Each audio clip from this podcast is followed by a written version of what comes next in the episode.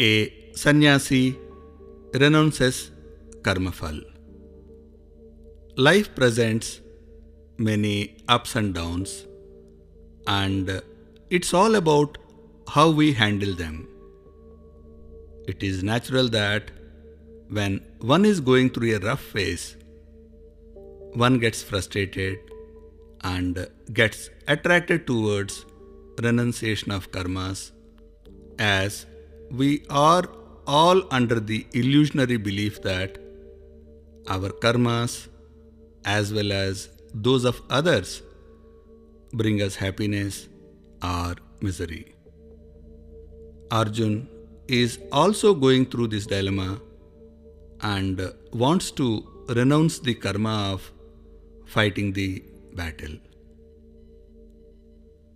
Krishna clarifies that he is a sannyasi, renunciant, and yogi who does his bounden duty without depending on the fruits of action, not the one without action.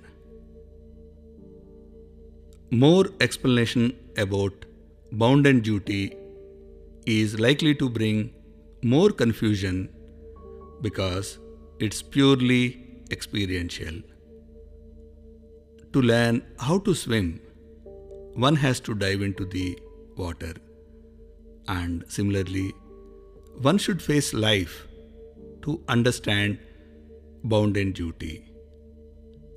Being joyful without the help of senses, being the parameter to measure our progress, like floating for swimming.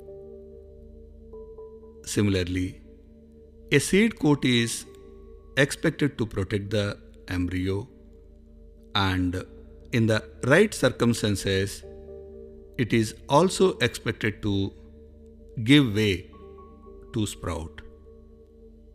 Though it looks natural to us from the seed coat's point of view, it's confusing. Once to protect and later not to. Like in the case of the seed coat, performing a karma bestowed on us by the all powerful present moment without the burden of the past and the expectations from the future is the bounden duty. Secondly, Krishna says that sannyasi is the one who dropped the karma fal but not karma.